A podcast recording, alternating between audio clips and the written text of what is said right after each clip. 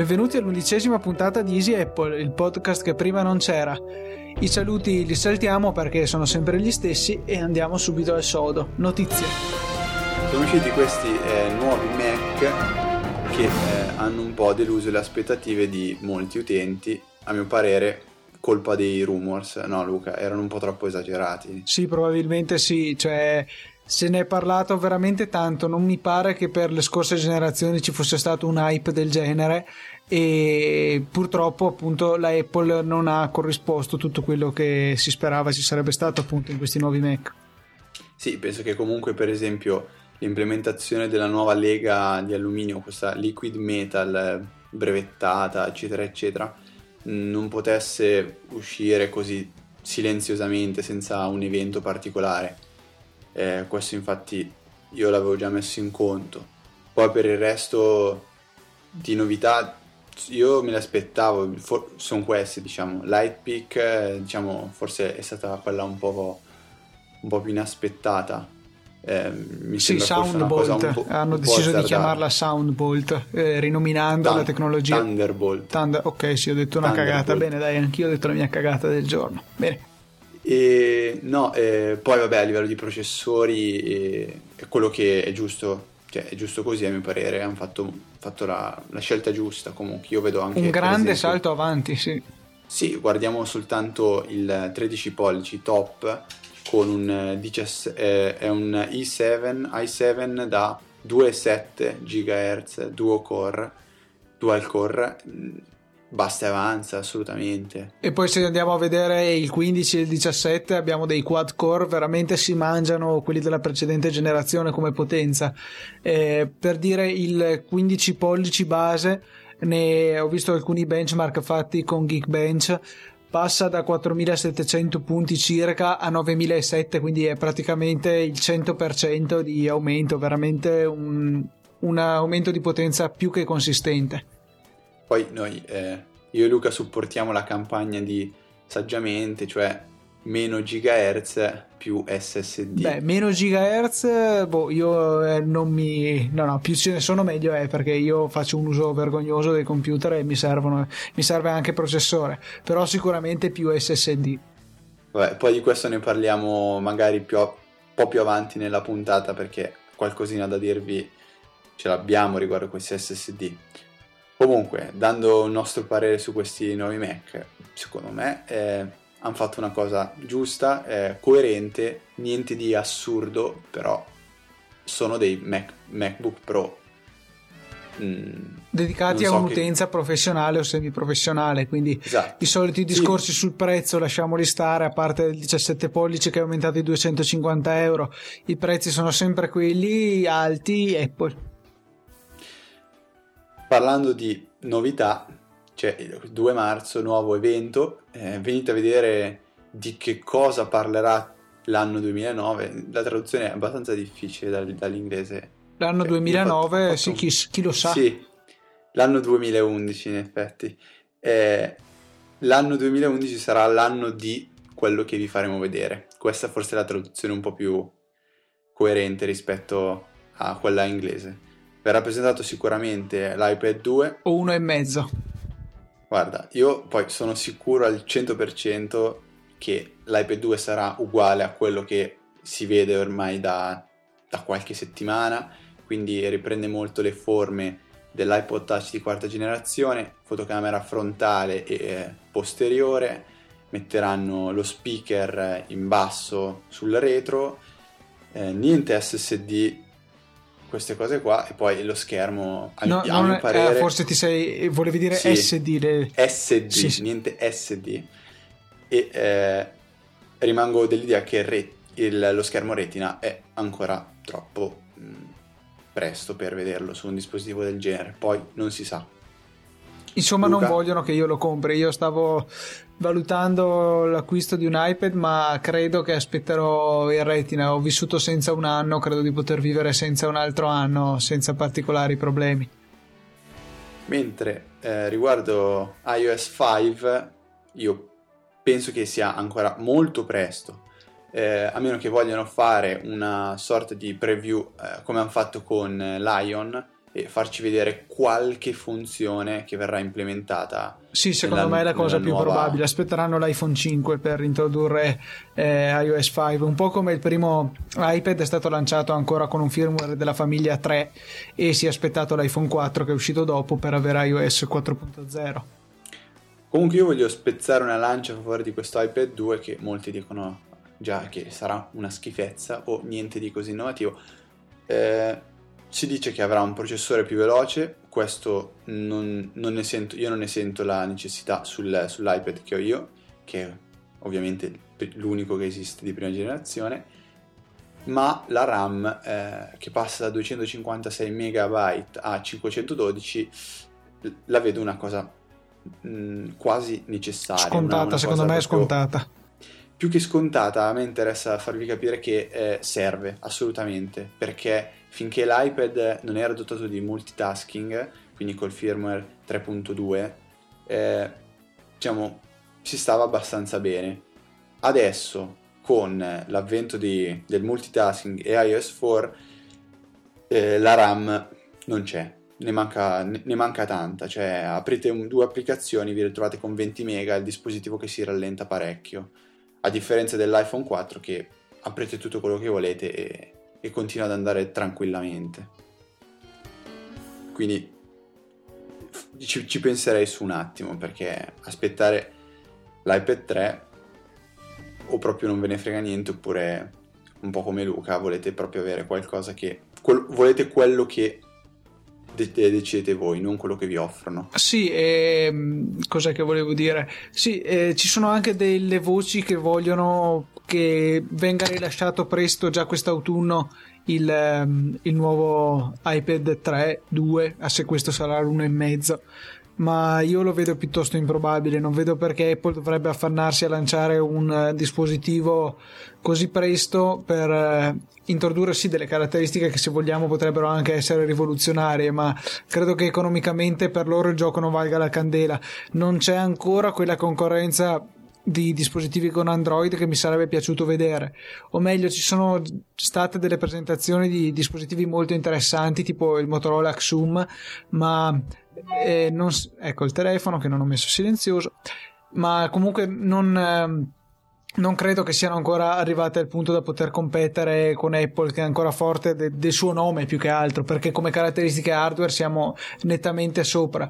Poi ci sono anche delle mosse commerciali sbagliate per esempio questo Xum di cui ho già parlato qualche volta di sfuggita ho scoperto che oltre a costare 800 dollari cioè siamo praticamente ai livelli del più caro degli iPad, eh, ha l'obbligo di un contratto con un operatore eh, di telefonia mobile almeno per un anno, eh, cioè per un mese, scusate, per poter solo attivare la parte WiFi. Quindi non solo non è disponibile in due diverse versioni come l'iPad, ma addirittura per, poter usarlo, per poterlo usare solo in wifi è necessario comunque fare un abbonamento di un mese e poi cancellarlo, cosa che comporta un canone per l'attivazione, un canone per il mese e un canone per la disattivazione, visto che oltreoceano si va tutto a abbonamenti e non ci sono eh, ricaricabili, non, almeno non quanto da noi. E penso che la parte delle notizie, pareri e nostre opinioni sia conclusa qui. Sì, andiamo avanti. E, sì, diciamo così, eh, piccola, piccola riflessione riguardo a voi utenti che a quanto pare non volete i nostri codici per scaricare applicazioni gratuite, ma boh, eh, vabbè, abbiamo deciso di darne un po' via Twitter e chi ha avuto la fortuna di vincerli questa settimana eh, vabbè, sa che abbiamo regalato due applicazioni molto simili, o meglio Mm, le due applicazioni che eh, sono le top nel loro genere. Si chiamano iWiki e Articles. Entrambe sono due client per, per wiki, mm, client non è la parola esatta, diciamo eh, due browser dedicati a Wikipedia. Allora, entrambi sono disponibili sia per iPhone sia per iPad in versioni separate. E I prezzi sono di iWiki è 1,59 euro per la versione iPhone e 2,39 euro per quella in HD per iPad. Per quanto riguarda Articles invece sono solo 79 centesimi ehm, per l'applicazione per, ehm, per iPhone, mentre quella in HD, ve lo dico tra un secondo che sto verificando, costa 3,99 euro. Allora, quali sono le principali differenze tra queste due applicazioni? Sostanzialmente Articles tende a rielaborare eh, le scritte, eh, la, diciamo, l'intera pagina presente in Wikipedia. La, la rielabora e ve la propone eh, con un layout leggermente diverso che voi potrete modificare soltanto dal punto di vista della grandezza dei, del carattere, del font iWiki invece eh, vi farà vedere semplicemente la, la, versione mobile di Wikipedia, ri, ri, rielaborata proprio leggermente, mh, non tanto quanto Articles. Entrambi eh, sono fatti molto bene. Entrambi però presentano un mh, lieve difetto, però a mio parere molto fastidioso. Cioè, eh, spesso quando voi cercate una determinata pagina o eh, un contenuto nel, nel database di, di, Wikipedia e eh, questo non è presente al suo interno, entrambi vi daranno l'errore che non siete connessi a internet. Eh, spesso anche, soprattutto Articles, no, non, non, riesce a capire direttamente eh, quello che volete vedere. Per esempio, se voi state cercando eh, la definizione di termodinamica, cercate termodinamica e date l'ok, lui non vi trova la pagina, dovete aspettare che lui vi proponga tra le pagine riferite alla termodinamica quella che state cercando.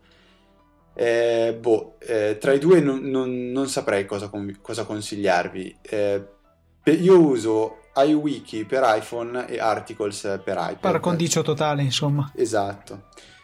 Diciamo che se volete fare la cosa un po' più logica, invertite, cioè usate iWiki per iPad che costa meno e Articles per iPhone che co- costa meno.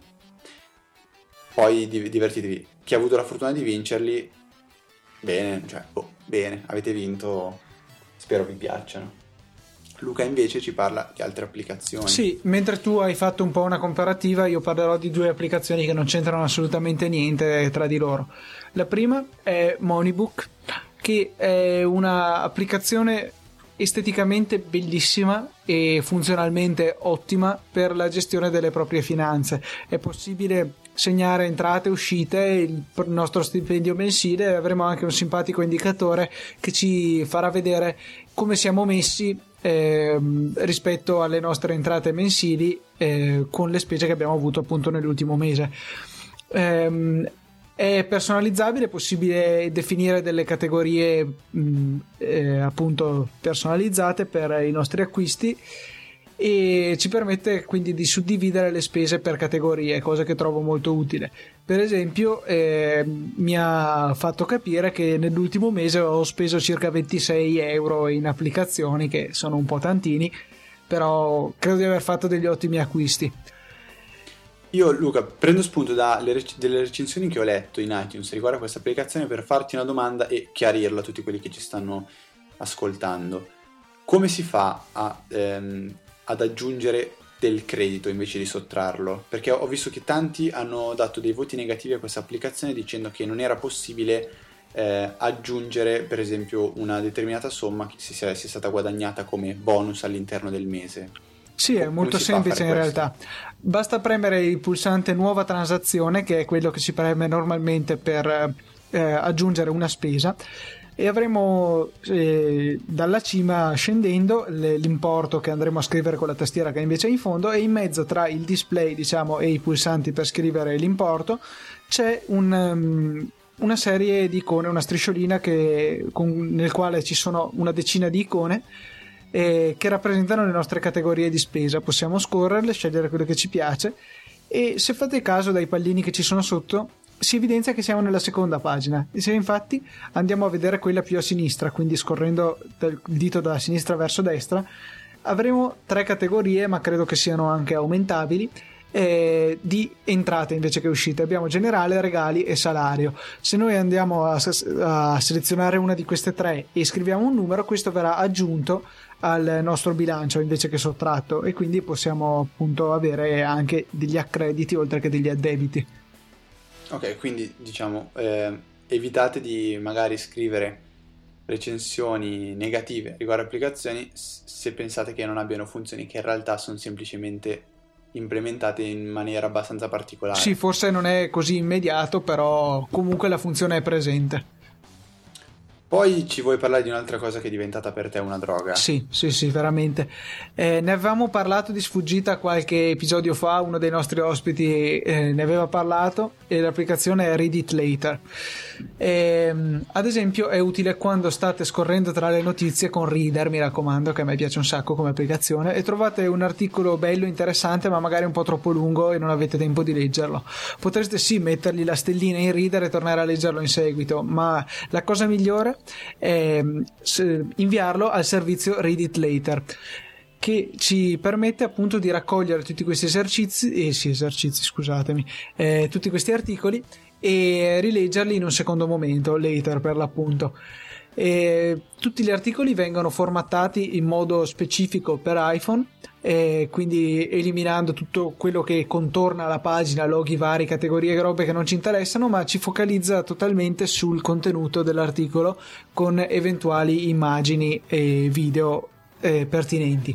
Ecco, questa ultima funzione, le immagini e i video, sono disponibili solo nella versione a pagamento che io ho pagato 2,39 euro eh, appena prima che venisse rilasciata in sconto, tipo un giorno e mezzo dopo a 79 centesimi. Ora non so se è già tornata al prezzo normale, ma non sono per niente pentito perché credo che 2,39 euro siano una cifra onestissima per questa applicazione, anche considerato che è possibile aggiungere alla nostra lista eh, di articoli da leggere anche eh, pagine web mentre stiamo andando su internet con il nostro computer Windows, Mac Linux non fa differenza.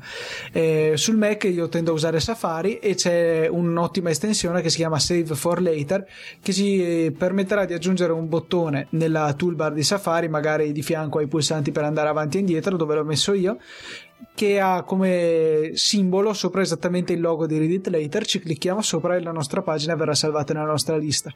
Per Chrome invece vi suggerisco un'altra estensione che fa la stessa cosa e si chiama Chrome It Later, è disponibile nell'elenco delle estensioni di Chrome e appunto con un semplice clic si permetterà di aggiungere una pagina alla nostra lista. Mi permetto di aggiungere un paio di parole riguardo questo servizio Read It Later. Eh, prima faccio un, una, un appunto, cioè eh, anche questo programma ha delle impostazioni. Eh, io inizialmente quando ho iniziato a, usar- iniziato a usarlo eh, l'ho un po' mh, lasciato da parte, non, non, mi sembrava tanto bello perché non mi segnava in automatico le, eh, gli articoli che leggevo, ma dovevo tutte le volte segnargli, diciamo, dirgli io cosa avevo letto, cosa non avevo letto. Anche qui, eh, mea culpa, non ho lasciato una brutta recensione, ma mi sono informato meglio e navigando tra le impostazioni esiste appunto la funzione Automark as Read. Questo è riferito un po' anche a, a quello che abbiamo detto prima su Moneybook App. La seconda invece è una eh, notizia, diciamo che ho scoperto abbastanza per caso, ma che farà felici, penso, il 100% di quelli che ci stanno Almeno ascoltando. il 100%. Almeno il 100%. Allora, come voi sapete, siti quali la Gazzetta dello Sport, eh, la Repubblica, il Corriere della Sera, Libero, eccetera, eccetera, sono a pagamento. O meglio, hanno delle applicazioni eh, rispettive che sono gratuite ma che poi richiedono una, ehm, una sottoscrizione abbona- una, ad un abbonamento e quindi dovete pagare. Se volete invece eh, navigare tramite, tramite Safari nelle loro pagine, essi riconosceranno che voi state usando Safari Mobile e dovrete pagare. Se provate a leggere i feed RSS, vi farà leggere soltanto l'anteprima. Ma se voi, tramite i feed, inviate l'articolo che vi interessa a Reddit Later, questo, Reddit Later, questo servizio, andrà a scaricare l'intero articolo. Quindi, combinando un lettore di feed RSS come reader con Reddit Later, avrete modo di leggere tutti i quotidiani che volete Scroccando. gratuitamente scroccando. Questo, ci tengo a dirlo, non è assolutamente cracking o qualcosa di simile, perché noi stiamo se- semplicemente effettuando delle operazioni che possono fare tutti. Mm, non stiamo né utilizzando iFile per modificare nessuna stringa né niente, stiamo semplicemente utilizzando due applicazioni, due servizi che sono gratuiti per tutti. Quindi... E hanno questo come effetto collaterale, non sono stati certo creati esatto, per questo è, scopo. È stata una scoperta fatta abbastanza per caso, diciamo Luca. Io ero in treno, ho, volevo leggere un articolo della Gazzetta, l'ho mandato a Reddit Later e ho scoperto che lo, lo potevo leggere tutto condividiamo questa nostra scoperta con voi. Se qualcuno di voi scrive per qualche blog, è liberissimo di riportare la notizia, basta che eh, ci sia il logo almeno in risoluzione 2000x10000 di Easy Apple e, e scritto a caratteri cubitali dove avete letto questo articolo, cioè dove avete sentito sì, di questa notizia. Vabbè, si scherza sempre, ma non scherziamo quando parliamo di SSD, Luca, vero? Eh sì. Vabbè, Tutti e due abbiamo fatto cosa. il grande passo per caso in contemporanea. Puntata. Però prima dai, eh, diciamo due cose eh, riguardo gli SSD. Che, che, cosa sono? Cosa cambia tra un hard disk eh, normale, quelli chiamati HDD, da un status solid disk, che viene chiamato disco allo stato solido? Dici eh, qualcosina. credo che sia solid state drive. Comunque eh, quello che cambia è che non ha okay. parti in movimento. Non abbiamo quindi piatti che girano all'interno del, dell'hard disk non abbiamo puntine che si devono muovere lungo il piatto per poter leggere le nostre eh, informazioni. È tutto fermo, immobile come nella memoria dei nostri cellulari, dei nostri iPad, nelle memory card delle fotocamere eccetera questo ci porta immediatamente a un vantaggio, il fatto che per accedere a una determinata informazione non è necessario attendere che il disco ruoti fino a essere nella posizione corretta, che la puntina vada a raggiungere il punto esatto, ma è tutto istantaneamente accessibile, le latenze sono enormemente ridotte, il cosiddetto seek time praticamente si azzera.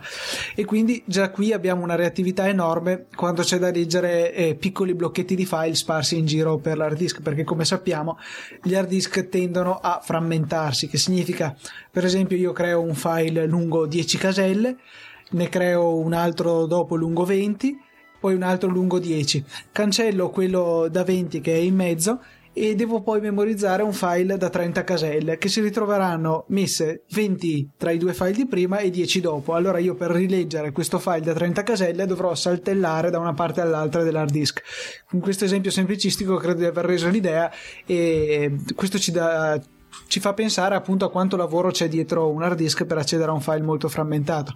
Con l'SSD tutti questi tempi morti a spostare le testine vanno a scomparire, quindi sono molto più veloci nella lettura di, eh, appunto, di dati che sono frammentati in giro per le varie parti dell'hard disk. Eh, credo eh, inoltre che abbiano prestazioni migliori anche di picco come lettura di dati sequenziali per esempio entrambi abbiamo preso dei Vertex 2 eh, e senza, sottolineo, senza metterci d'accordo né parlarne. Io ero un po' che ventilavo il fatto che volevo prendermelo, lui no. E però insomma ci siamo ritrovati tutti e due a distanza di un giorno con il Vertex 2 che appunto raggiunge velocità di picco mi pare di 285 MB al secondo in lettura che è di un certo livello insomma sì diciamo io sono arrivato a 240 poi 200... non, eh, non chiediamoci il perché avremo modo di, di fare dei test eh, un po' più approfonditi, magari utilizzando anche lo stesso software, per, perché penso che siano. Penso che possa variare molto da, da, software a software per effettuare un benchmark, cioè i risultati possano cambiare abbastanza. Sì. Comunque. Eh, dove, entrambi li avevamo montati nei MacBook Pro. Io ho i 15 pollici e Federico ha il 13 pollici. Ecco, io vi racconto un attimo di quello che ho fatto perché eh, ho effettuato un'operazione un po' più rischiosa, se vogliamo dirla così, anche se non è vero, eh, rispetto a quello che ha fatto Luca, che ha semplicemente eh, estratto il, l'hard disk precedente e ha inserito il nuovo disco allo stato solido. Io invece eh, ho fatto una cosa un po' più boh, di, divertente, un po' strana. Vabbè, praticamente ho eh, smontato eh, il, il, case del, del, MacBook Pro e per prima cosa ho eh, estratto il lettore ottico questo purtroppo invalida la garanzia, eh, quindi è un'operazione che Apple non vi permette di fare, quindi non so, a vostro rischio, a vostro rischio e pericolo. Però una volta estratto eh, il lettore ottico, ho inserito al suo posto un telaio di, fatto di plastica e, e metallo che eh, permetteva di, di ospitare, cioè diciamo che ospita al suo interno un nuovo hard disk. Quindi al posto di questo, lettore ottico ho montato il telaio con agganciato il vecchio hard disk che era un uh, Western Digital da 640 GB e eh, naturalmente dato che il lettore ottico utilizza un, un, un, cavo di connessione SATA che è lo stesso utilizzato da, dagli hard disk eh, ho diciamo, collegato questo hard disk secondario mentre al posto di quello principale ho, montato l'OCZ Vertex, così ho un MacBook Pro con un doppio eh, hard disk. Questo mi permetterà di, com- di risparmiare parecchio sull'acquisto del, dell'SSD. Infatti hai preso solo quello quasi più capiente, credo che sia o il più capiente o il secondo.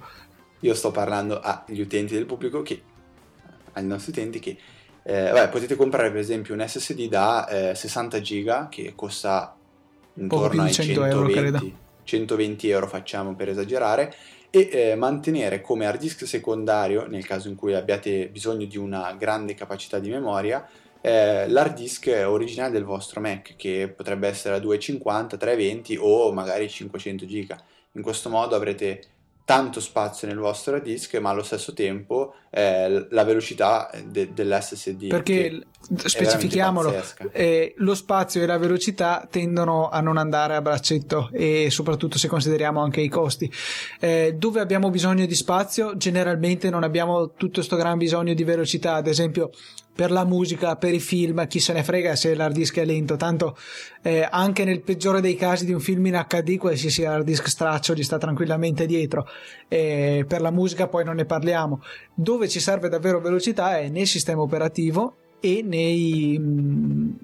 Nei programmi, nelle applicazioni. e eventualmente se abbiamo delle applicazioni pesanti che hanno bisogno di accedere continuamente a molti file, che ne so, montaggio video, allora lì si potrebbe servirci anche dello spazio. Però insomma generalmente eh, non abbiamo bisogno di velocità estrema in tutti i frangenti di uso del computer